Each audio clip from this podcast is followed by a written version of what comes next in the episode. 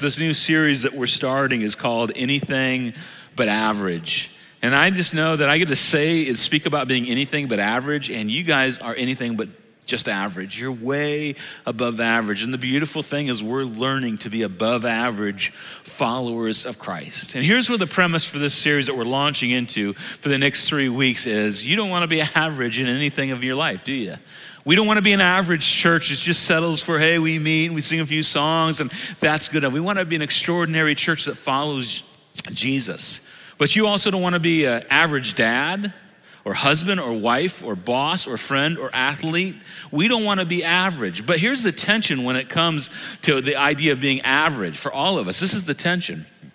Averages are an indicator of what is most true about most of us, isn't it right? We don't want to be average, but the reason they call it average because most of us are average because it's an indicator of most of us.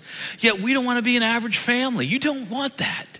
You don't want an average marriage. You want something better. I mean, when people say, hey, tell me about your wife, Tina, I do not want to say, oh, she's just average. Would that be a good way to respond to that? Especially if she hears me say that? No, I want to be able to say, my wife is extraordinary and describe her that. And I hope she at least says a little bit of that about me. Now, here's the other part of this. When it comes to being Americans in our world, we're way above average just by the lifestyle we get to live.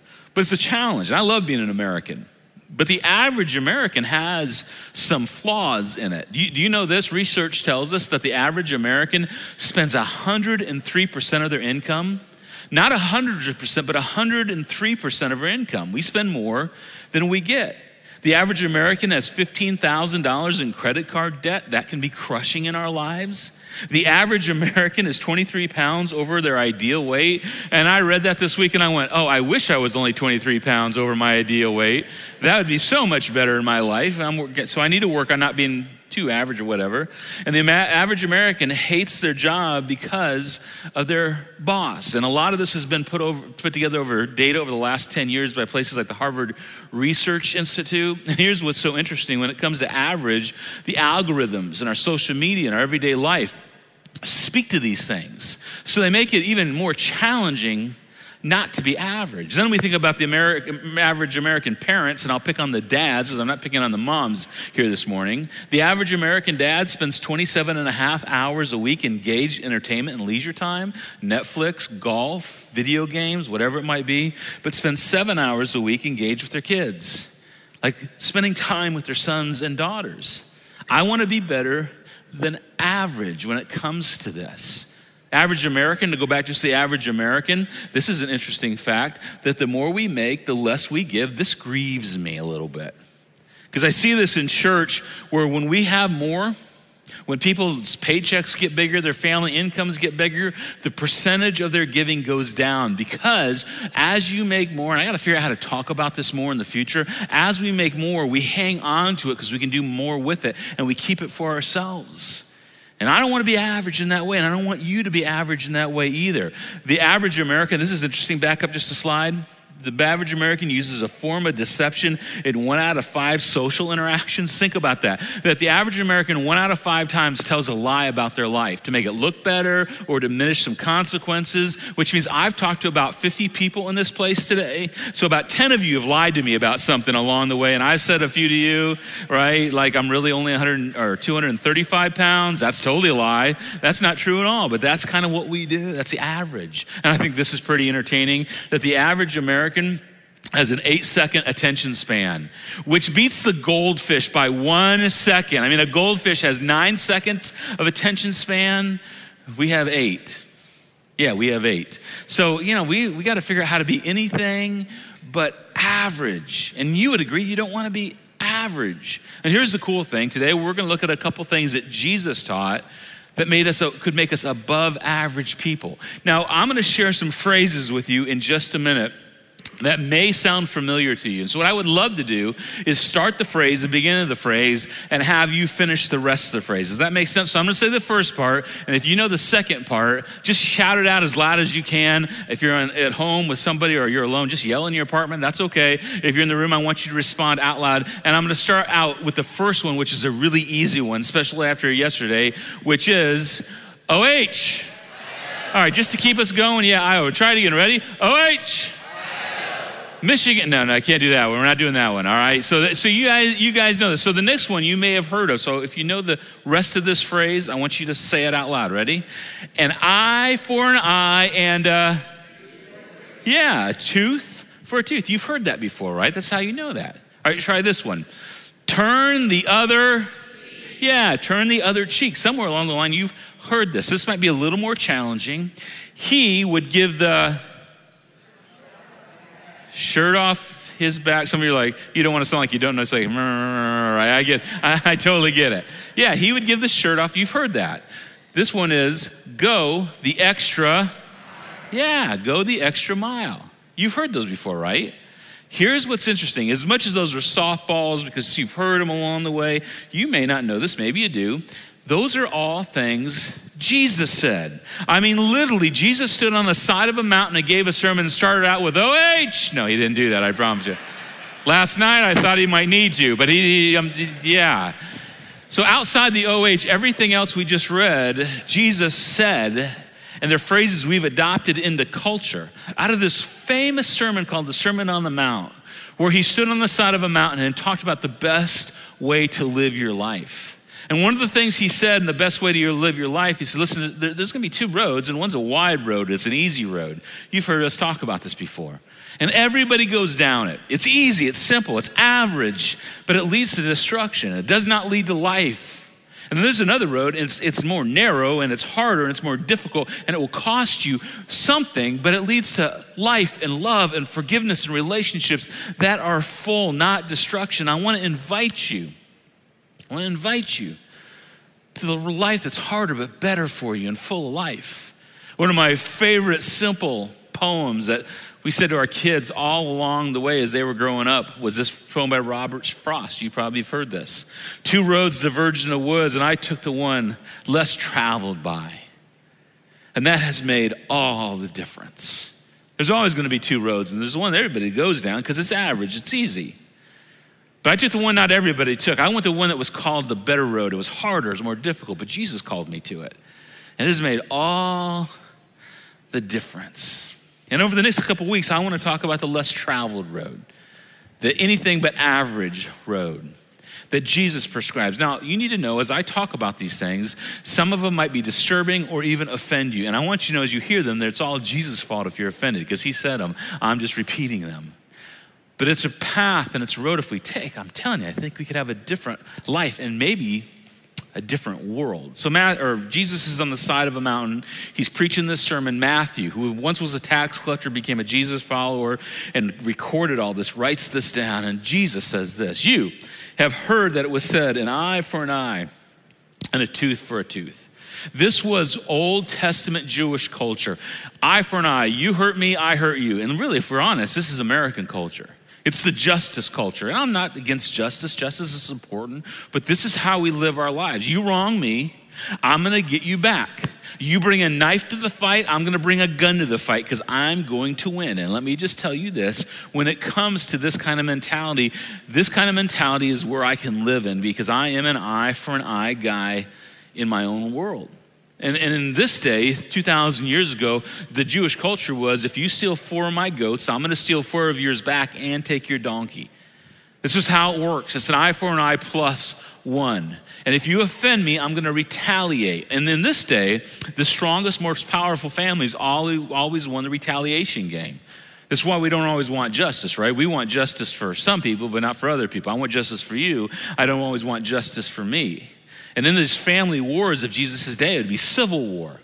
It was so bad at times they came up with this idea of the law of retaliation, which meant you could, uh, under the law, retaliate, but there was a cap on your retaliation because they had to put a cap on the conflict as it went. So Jesus addresses this. You have heard that it said an eye for an eye, a tooth for a tooth. That's the way it's always been. And Jesus, you can't get by this. The way Jesus decided to take what was good and blow it up and make it so much better. But I tell you, remember that eye for an eye and tooth for a tooth thing? I tell you, do not resist an evil person, which this is terribly challenging for me. But what he's saying is, do not repay evil for evil. Because we don't always want justice because it's the right thing. We want justice because we want to retaliate and pay back. That is average for everybody. When you're offended, I'm going to defend you back. I'm going to make it even, Stephen, or I'm going to win in the end. And then Jesus, after this amazing statement, gives four illustrations of how this works in his kingdom. And he says this If anyone slaps you on the right cheek, turn to them the other cheek also. I mean, it's like you're kidding me, right, Jesus? You really think I'm going to let somebody slap me once and then let me slap them again or let them slap me a second time? Are you serious? Do you really think I'm going to do that, Jesus? And Jesus says, If you go where I go, you will. Now, just to be clear, when he says this, I'm not convinced he's talking every situation where someone's trying to kill you or bully you or turn you into a doormat or take your life or take your wife's life. I don't think he means that because he says, hey, when someone slaps you on the right cheek, which means they backhanded slapped you, which was a, you know, a symbol of insult. It wasn't your full power coming through. I'm going to slap you because I'm going to degrade you. I'm going to embarrass you. I'm going to insult you. And so there, there's an argument to be made for this is not about injury, it's about insult. Except in Jesus' life, he let people injure him to the nth degree till he died. But let's just say for our case, it's insult, not injury. He says, Yeah, when someone slaps you on the right cheek, turn the other cheek and say, All right, I can take it. When you're demeaned, don't retaliate. Don't get on Facebook and tell everybody how awful those people are, or text all your friends in a group text what they did, or gossip, gossip, gossip, because when you do that, you lose influence. And Jesus would simply say, Don't return evil with evil. That's what that is. And then he goes on in this anything but average mentality. And he says, if anyone wants to sue you and take your shirt, hand over your coat too. Now, this doesn't make much sense to us. So let me explain in the Jewish culture 2,000 years ago. In lawsuits, much like today, richer people always won because they had all the lawyers, all the influence, all the connections and poor people would often lose. But there was a law that said I could sue you for everything you have, but I couldn't take your coat because you would need your coat to survive through the winter. So I can't take your coat, but I can take everything else. It was a way to protect people that were vulnerable. And Jesus says, Yeah, and give them your coat too. And I think what Jesus is talking about, give them what's most precious to you. And I thought about this this week. You know what's most precious to me? My pride, being right getting my way, being the victor, making sure I get justice. And Jesus said, Yeah, let go of those things. So someone takes a little bit, be willing to give it all up because people will pay attention and it will change. And this is very difficult, but it just changes the game. And then Jesus says something even more difficult for the people of his time. He says this, and if anyone forces you to go one mile, go with them two miles. And again, we don't understand this because we're like, okay, one more mile, we'll get in our car, what's the big deal? This refers to a law that Rome had over the Jewish people. Um, Rome were the oppressors of Judaism, the Jews in this day. And Roman law said that if a soldier came by your house, it didn't matter what you were doing, you're having dinner with your family, you're hanging out with your wife, your son was being born, whatever it was, a soldier could say to you, You've got to walk with me for one mile and carry all my stuff my shield, my sword, my stuff. As a Jewish person, in submission Rome, you had to walk with them one mile carrying all their stuff. It was a law, and you could be killed if you didn't do it. And so, what would happen is a Jewish person would pick up a Roman's gear and he would carry it for one mile. And when he got the last inch of that mile, he would just drop everything right there and say, I have done what I'm supposed to do. And isn't that the way we do religion sometimes? I have checked the box, I've done the law, I've done what I'm supposed to do. And Jesus says everyone that's average does that. And I know you feel like you're oppressed, and can you imagine how that would go over in our world where freedom is so important? And I love freedom, don't get me wrong. And all the Jewish people in their day, all they wanted was to be more free and more free and more free. Now, Jesus says, okay, when you're asked to walk a mile and carry a Roman stuff, walk two and do it with a good heart. And in that, you'll be able to share your influence and you will change the world. I'm going to come back to that thought in just a minute. And then the fourth thing Jesus says, He says, Give to the one who asks you. Do not turn away from the one who wants to borrow from you. And again, we say, Jesus, but there's a filter for this. I can't just be giving everything to everybody. Now, here's the context for this. This is so interesting. In Jewish culture, every seven years, and this is awesome, all your debt was canceled in the Jewish culture. Now, think about this. You could buy the biggest house you wanted, and seven years later, no matter what you mortgage, your debt was canceled. It's a little ridiculous, but that's the way their world worked. And so, what would happen is people with money about year five and year six would quit lending money out. Because if you think about it, if I lend you money in year six and then year seven happens, you don't have to pay me back. And so, people would get really stingy and not be generous at all. And people that were starving to death couldn't get enough money to feed their families. And Jesus saw this happening. He goes, Listen, if you're going to be God followers, stop resisting generosity, raise the standard. And for rich people, which we've said in many ways as Americans, we're rich, you can't afford to be stingy. You've got to figure out how to be generous. And so here's how we review that. If we just go through what Jesus said turn the other cheek, give the shirt off your back, go the extra mile, and always help those in need. Followers of Jesus, they turn the other cheek when they're offended they give the shirt off their back because they can't hold on to what they have. or They just lose their lives anyway. Go the extra mile. That's not normal. None of these things are normal. And when I read these, I go, you know what's impossible for me to be when I do these things? It's impossible for me to be selfish, isn't it? If I'm doing these things, how am I going to ever be selfish? If I do these things, how am I ever going to be greedy? And really, if I do these things, how will I ever be prideful? Think about the things that will destroy your relationships greed, pride, selfishness. And this is what we hope someone else does. You may say, well, Matt, I can't do this in my life. But you know what? I know you want your wife to do this. I know what you want your wife to do this, your boss to be like this. And it brings us to this question what's expected of you? And what's expected of me? And I hate this question because it's weighty and it's heavy. But this is that deal what's expected of me in my marriage? And maybe if you're a wife, you're like, all right, it's going to be football all afternoon.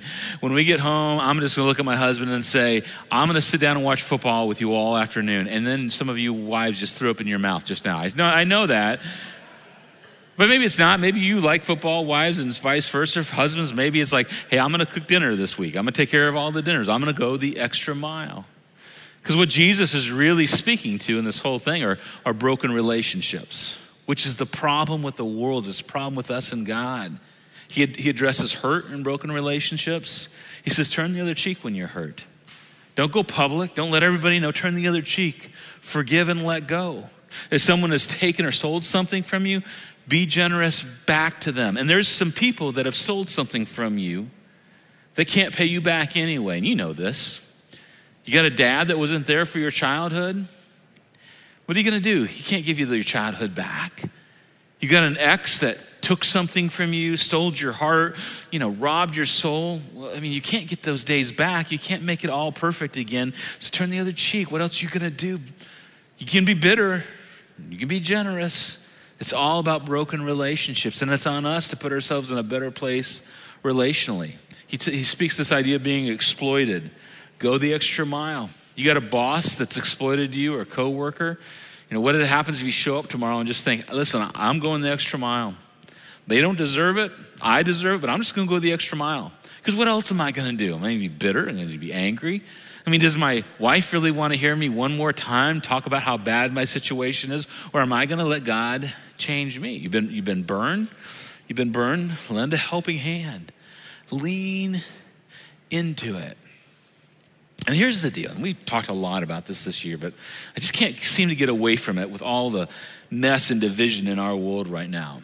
Here's why we do this it's because when I was desperate for God to be generous to me when I didn't deserve it, when I had smacked God on both cheeks, sinned and sinned and sinned against Him, He didn't abandon me. He turned the other cheek through His Son, Jesus. And this is the way the Apostle Paul puts it. He says, For a while, we were God's enemies. I, I had the most interesting lunch with a friend not too long ago, and I don't have time to tell this, but I'm going to tell it anyway. I was trying to explain why I was God's enemy, and he literally said, But Matt, you're a pastor and you got a family and things. How could you ever be God's en- enemy? And I'm, I just looked at my friend and I said, Because every day I, I just sin so much. I'm a disaster. Even now, I'm still can be such a disaster. And God has chosen not to just discard me or throw me away or blow me into a million pieces. And that's all of our story. While we were still enemies, which I am one and you are one, God reconciled. He brought us back to Him through the death of His Son. That means when Jesus died on the cross, we were forgiven. Can you imagine that? But not only that, he goes on to say, How much more, having been reconciled, shall we be saved through his life? If we were forgiven through his death, which we were, when he rose again on the third day, oh my gosh, can you imagine what we can be now? It's just not that we our slate was wiped clean, it's like we were given life in Jesus. And what do we do with that life? It's the above average life that we get to chase after. So go back to that whole thing, go the extra mile and I think about I'm a Jewish man, you know, I'm trying to be with my children. It's my day off. And a soldier comes by with big, he's big and he's powerful and he's mean and he's pushy and he is my oppressor. And he says, Matt, carry my gear. And I know I got to carry his gear a mile. And I pick up all of his heavy gear and I walk away and I look back and there's my son and my daughter. And all they want to do is spend time with their dad. And I want to spend time with them, but I've been called to carry this soldier's gear for a mile, and I carry it. And I get to the end of the mile, and now he's waiting for me to drop it, say a curse word, and walk away because that's exactly what I deserve to get to do because that's justice. I fulfilled what I was supposed to. I'm done. Screw you. I'm out, right? And I look over at that soldier and I say, Hey, what do you say we walk another mile together? And let me tell you about this Jesus that I found who while I was your, his enemy, he reconciled me. He saved me. He forgave me. He gave me new life. And by the end of the second mile, the soldier's listening. And now I've put something in his heart that God put on my heart. See, my friends, 2,000 years ago, this is what changed the world. Is religious people quit just fulfilling the law of justice and they became anything but average and they followed Jesus and it changed because those Roman soldiers, they became Christians. And some of them put down their swords and said, I'll never fight for Rome again. And they lost their lives over it. But it spread and it spread and it spread until uh, most of Rome claimed to be Christian in one way or another. And in this series, this is why you got to come back next week. We're going to figure out how to be anything but average. Because I don't know if you've noticed in our world, average is not working. But when we follow Jesus, as we have seen today with the students around our county, it changes things slowly but surely. So let's be anything but average. Let me pray for you. Heavenly Father, thank you so much for these words that challenge me so greatly. I'm not sure I can do them, but I want to be around people that are living this out. So give me the strength to do them also. And thank you, Jesus, for dying on the cross and rising from the dead to show us we could be forgiven and have an extraordinary kind of life in you. Thanks for your love for us that we get to pass on to the rest of the world, at least our little part of the world. In Jesus' name I pray. Amen. Guys, thanks for being here today. See you next week for part two of Anything But Average. You're dismissed.